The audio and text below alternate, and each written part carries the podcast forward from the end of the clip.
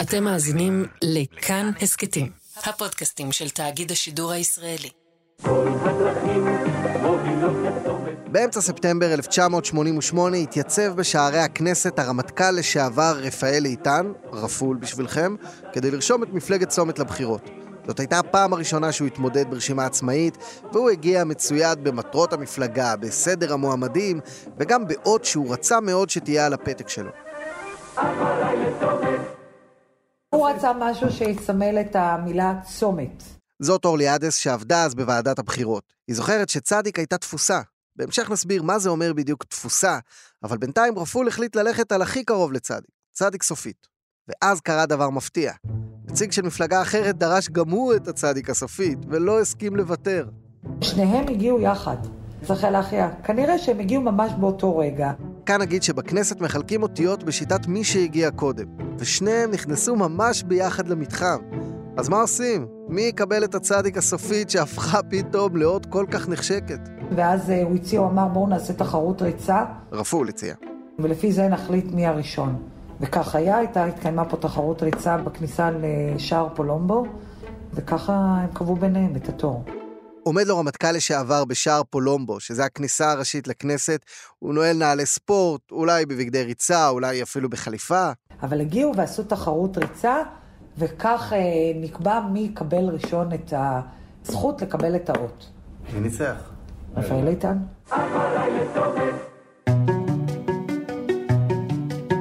פעם כשדיברו על פתקים ואותיות של מפלגות, הכל היה ברור. א' הייתה מפא"י, ב' הדתיים, המפד"ל, ח' חירות, מ' מפ"ם, ק' קומוניסטים.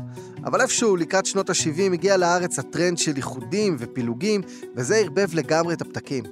למשל, מרד זה איחוד בין מפ"ם, שינוי ורץ. הליכוד של היום זה בעצם התלכדות של כמה מפלגות. החטא במחל היא של חירות, הלמד באה מהליברלים, ומשנה לשנה הפתקים בקלפי נהיים פחות ופחות מוכרים. אז בשביל זה אנחנו כאן. אנחנו זה מערכת ההסכת עוד יום, אני עקיבא נוביק ועורכת הדין אורלי עדס, שמאז בחירות 88 התקדמה והפכה למנכ"לית ועדת הבחירות המרכזית. היא חילקה אותיות ב-14 מערכות בחירות שונות, חילקה לרבין, לפרס, לשרון, למי לא. אבל ברור שהבחירות האלה הן הכי קשות שהיו לה. אני חושבת שבכלל הכי קשוחות שהיו למדינת ישראל.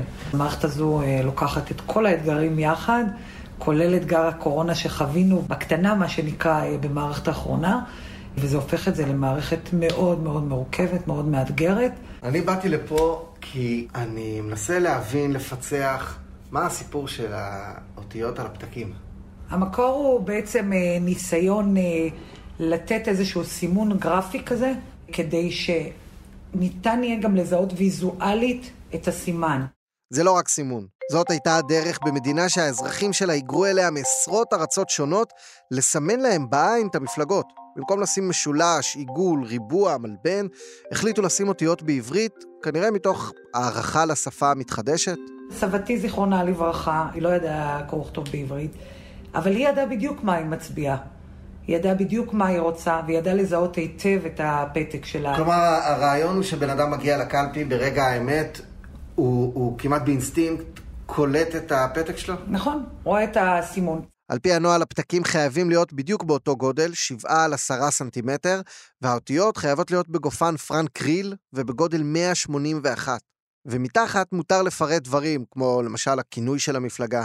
אז הכינוי יכול להיות uh, טקסט מאוד מאוד ארוך, אני אזכיר לך למשל את הכינוי שהיה בזמנו לחדש, זה היה כינוי בין ארבע שורות על הפתק. חזית דמוקרטית לשלום ולשוויון, המפלגה הקומוניסטית הישראלית, בסוגריים חדש, פנתרים שחורים וחוגי ציבור יהודים וערבים. בעצם מתחת לאות הרשמית אפשר לכתוב מה שבא לכם. מי בראש, מה הדגל המרכזי, תתפרעו. אבל האות עצמה היא נכס לדורות. המפלגה מקבלת אותה פעם אחת, ומאותו רגע היא שייכת לה, והמפלגה יכולה לשמור עליה בלעדיות.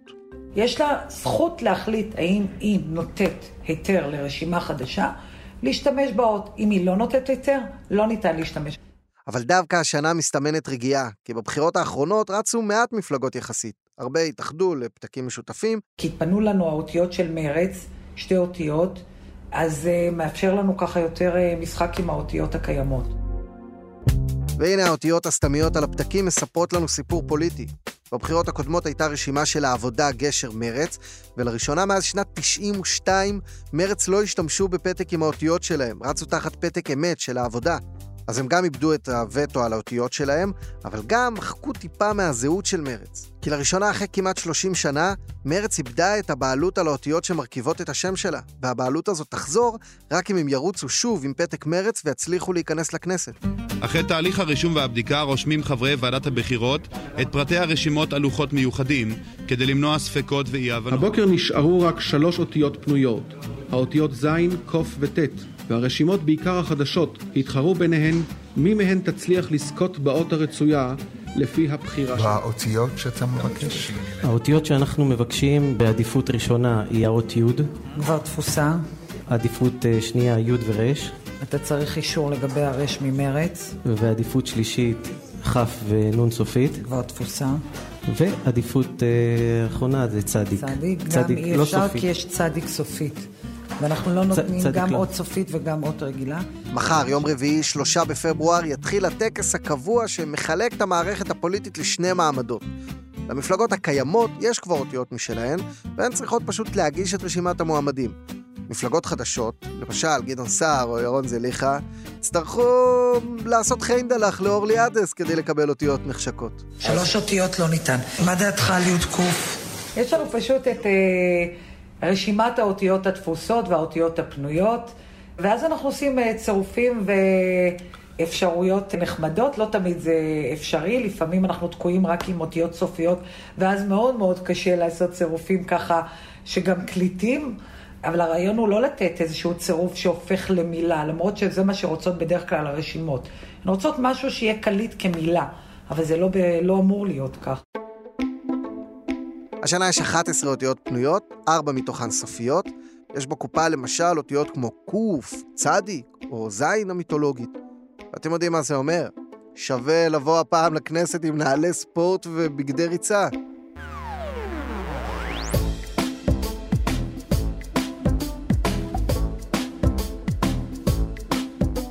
הסיבה לתור הארוך שיש עכשיו מול שער הכניסה לכנסת, או לתחרות הריצה המשונה ההיא של רפול, היא שהבחירות בישראל מתנהלות בשיטת כל הקודם זוכה. מי שהגיעו ראשונים והתמקמו בראש התור, יבחרו אות ראשונים. זה לא רק עניין של אגו. האותיות האלה הן ממש סלקציה ראשונה בשערי הכנסת. יש פה מבחן קבלה מיתוגי למפלגות חדשות, ומולן יש מפלגות שהפתק שלהן הוא כבר מותג חזק.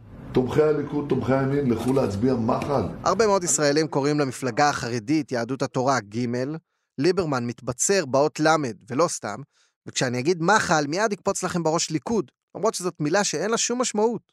מחל.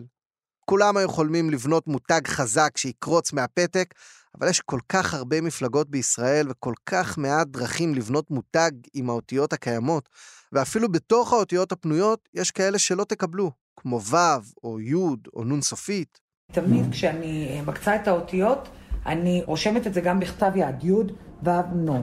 עכשיו זה מאוד יכול להטעות. אני משתדלת לא להקצות את זה כאות שעומדת בפני עצמה. י"ז מצוין. מצוין. אני אדבר איתכם בטלפון, בסדר? ואז אני לוקחת אה, למעשה את כל הבקשות, כי יכול להיות שפספסתי משהו תוך כדי. לכן אנחנו לא מתחייבים ואומרים, רשמנו את הבקשה ואני אשוב אליך. כי אני רוצה לבדוק שלא פספסתי, שאולי מישהו הכניס אות שהיא אות תפוסה ולא שמתי לב באותו הרגע, שאין בשילוב של האותיות משהו שעשוי להוות איזשהו צירוף שהוא עשוי להיות בוטה אולי, או לא מתאים או לא ראוי. קורה שמתבאסים, אומרים לך, כן, בטח. זה האות, מה? בטח, הרבה פעמים, אבל uh, גם יודעים לקבל בהבנה דברים. אז המרוץ לכנסת הוא בעצם גם תחרות במיתוג, במי יבלוט בקלפי. אבל יש באלף בית העברי אות אחת, שדווקא אין לה שום בעיה של בולטות, אבל יש לה בעיה של יחסי ציבור. האות הכי פחות מבוקשת, אני מתכוון כמובן לזין. כשאני מציעה אותה אז היא מסתמנת כאות, אה, חלקם מסתכלים עליה כאות אה, בוטה, ומה פתאום, אבל אני מנסה להסביר, חבר'ה, זו אות באלף בית העברית, אנחנו משתמשים בה ביום-יום. ומה אתם יודעים? יש גם מי שרצו דווקא אותה בעבר. הראשונים היו הפנתרים השחורים בשנות ה-70, שרצו דווקא לאותת שהם לא נחמדים, ומאז זאת אות שהיא כולה הטרלה. היה את אלדד יניב שביקש את האות זין, ונדמה לי שבעבר הרחוק היה הכוח השקט, שביקש את זכויות במשפחה הגבר במשפחה. נכון? אז היו רשימות שכן אה, רצו, יש כאלה שלא מעוניינות בה, אבל מה לעשות, זו עוד באלף-בית העברי. תשימו בקלפי, שימו בפנים שלהם. אנחנו הפעם שמים זין בקלפי. היית שם זין? בלי בושה. בלי בושה. בלי בושה. בלי בושה! אל תהסס, אל תתלבט, תן קולך לכוח השקט. בעבר, במשחקים גדולים של מכבי תל אביב, היו באים מהתקשורת לראיין את האוהדים הכבדים שישנים בשק שינה ליד הקופות ביד אליהו. היום זה קורה באוהל הלבן שמוקם ברחבת הכנסת לפני בחירות. והפעם אלה מיקי לוי ויש עתיד שהגיעו כבר ביום ראשון על הבוקר. עם הזריחה, כדי לשמור על המקום שלנו. ויש למיקי לוי סיבה טובה לקום מוקדם, כי הוא פוחד שכחול לבן של גנץ תדרוש את האותיות האלה, פ"ה, כי הרי בשלוש מערכות בחירות הם רצו ביחד תחת הפתק הזה. וזאת הסיבה שיש עתיד נרשמה ראשונה ומשאירה נציג עד יום רביעי בבוקר, מה שנקרא שוטגן פ"ה. האותיות פ"ה שייכות ליש עתיד, לאף אחד לא יעזור. בבחירות אפריל 19, אגב, זה היה נפתלי בנט, שהיה חם מאוד על אות מסוימת. אנחנו כאן בכנסת עושים החלפת שמירות. הוא שלח את הנציגים שלו מספר ימים קודם. ישנו פה היו כאן באוהלים במשמרות, מול הכנסת, עם נכון. פינג'אנים. יוסי, מה השעה עכשיו? שבע בערב? וואי, איזה כפור. טוב, רק בוא נראה שתפארת במקום. והמתינו עד שהם קיבלו, וקיבלו את האות, כי הם היו הראשונים. הם ישנו פה יומיים, נכון, בחורף. נכון. פברואר. נכון. תפארת יושבת שם ליד השער, ואותנו הרחיקו עם האוהל להיות כאן במשך כל הלילה. הסיבה שתפארת קפאה שם בתור היא שבנט התאבד על האות נון. נון כמו נפתלי. בגלל שבאותה מערכת בחירות הייתה מצוקה מאוד גדולה של אותיות. נון לדעתי הייתה כמעט האות הרגילה היחידה שהייתה פנויה. כל היתר היו סופיות. אבל המהלך ההירואי של תפארת התברר אחר כך כאסון. בנט זכה באות נון, אבל יש עוד משהו שצריך לדעת על הליך הרישום הבירוקרטי. מרגע שנרשמת, בחרת אות והגשת את רשימת המועמדים, אתה יכול או לרוץ ברשימה שהגשת, או לפרוש. חברי תנועת כחול לבן. את תמונת האחדות שאתם רואים על הבמה לא ראינו בארץ עשרות שנים. ההגשה של הרשימות נמשכת יומיים, ולמחרת בחמש בבוקר התאחדו לפיד וגנץ והקימו את כחול לבן. נתניהו נכנס ללחץ, חיפש עם מי להתאחד, אבל הוא לא יכל להתאחד עם בנט ולרוץ באותו פתק, בגלל התשוקה של נפתלי לנון. אני רוצה לבקש מכולם להצביע באות נון לימין החדש.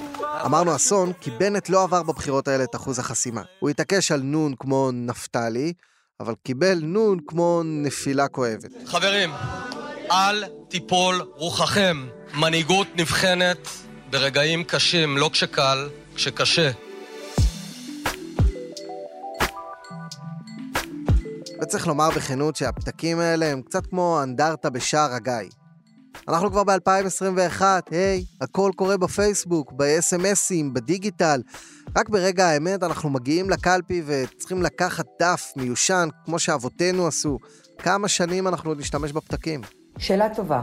אם היית שואל אותי לפני מספר שנים, הייתי אומרת לך שאנחנו עדיין רחוקים מזה כמה מערכות בחירות טובות. שלא בשלה העת, וכנראה שאנחנו עדיין לא שם. כמובן שהסוגיה המרכזית זה סוגיית אבטחת המידע, ועובדתית צריך להבין שברוב מדינות העולם ההצבעה היא ידנית היום. כן, כי כמה שפחות מידע במחשבים, זה פחות מידע שאפשר לפרוץ אליו מרחוק. אבל הרי על מי אנחנו עובדים? המידע בסוף עולה למחשב. לא סופרים פה חמישה מיליון פתקים על דפי נייר.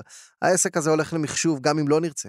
אבל אני חושבת שאנחנו יותר מתקרבים לשם, בכוונתנו, בכוונת הצוות המקצועי של ועדת הבחירות, כן לבחון מיד לאחר הבחירות, אם תהיה הפוגה בין כל המערכות ויאפשרו לנו קצת לעבוד בשוטף, אנחנו רוצים לבחון את אה, נושא פנקס הבוחרים הממוחשב, שזה סוג של שלב מסוים להכניס בתהליך הממוחשב, ובהמשך, בהמשך כנראה צריך יהיה לבחון גם את האפשרויות האחרות, הצבעה במסך מגע או אמצעים אחרים אה, קיימים.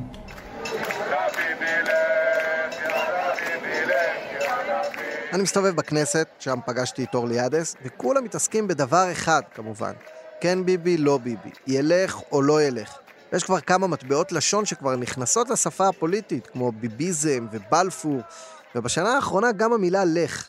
ואני תוהה אם נפגוש אותה על אחד הפתקים הפעם.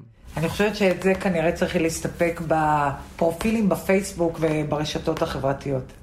בעצם אומרת לי אורלי, התשובה היא לא. במקרה הזה, למד שייכת למח"ל, לליכוד, שנתנה בעבר היתר לישראל ביתנו להשתמש בלמד, וזה היה לדעתי הפעם היחידה שניתן היתר להשתמש, ומי שהוא למעשה הבעלים של האות למד היום, זה הליכוד וישראל ביתנו. אם הם ייתנו היתר למישהו, אולי נעשה צירוף כזה.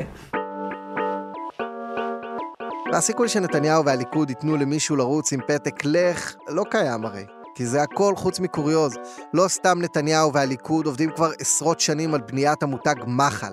הם מבינים טוב מאוד את המשמעות של סמלים. והאות למד, שבבחירות הראשונות הייתה בכלל שייכת להתאחדות התימנים, היא היום אחד הנכסים הגדולים של הליכוד. והפתק אמת הוא אחד הנכסים האחרונים של מפלגת העבודה. והאותיות האלה הן בעצם צילום מסך של הפוליטיקה שלנו. ובעוד חודש וחצי יצולם הצילום מסך ה-24 בתולדות המדינה. ועוד 100 או 200 או 1,000 שנה, אם היסטוריונים ימצאו מגש קלפי עם פתקים, לא בטוח שהם יצליחו לפענח את מה קורה שם עם כל האותיות, ולכן אנחנו כאן, מערכת עוד יום. מבחינתנו זאת שליחות. את הפרק ששמעתם עכשיו ערכו ניר גורלי ודניאל אופיר, תודה לכם. רחל רפאלי עיצבה את הפסקול, תודה לך, והדר רשתי ושחק פאר סייעו בהפקה, תודה לכם. אבי שמאי הביא לשידור, תודה. ותודה גם לעמית פרסיקו שנתן את הרעיון לפרק הזה. אם יש לכם רעיונות לפרקים הבאים, אל תשמרו בבטן, תציעו לנו. חפשו כאן הסכתים בפייסבוק, חפשו עקיבא נוביק בפייסבוק, טוויטר או אינסטגרם, תנו לי פידבק, תנו לנו, והעיקר תמשיכו ליהנות מכל ההסכתים, הפודקאסטים של כאן.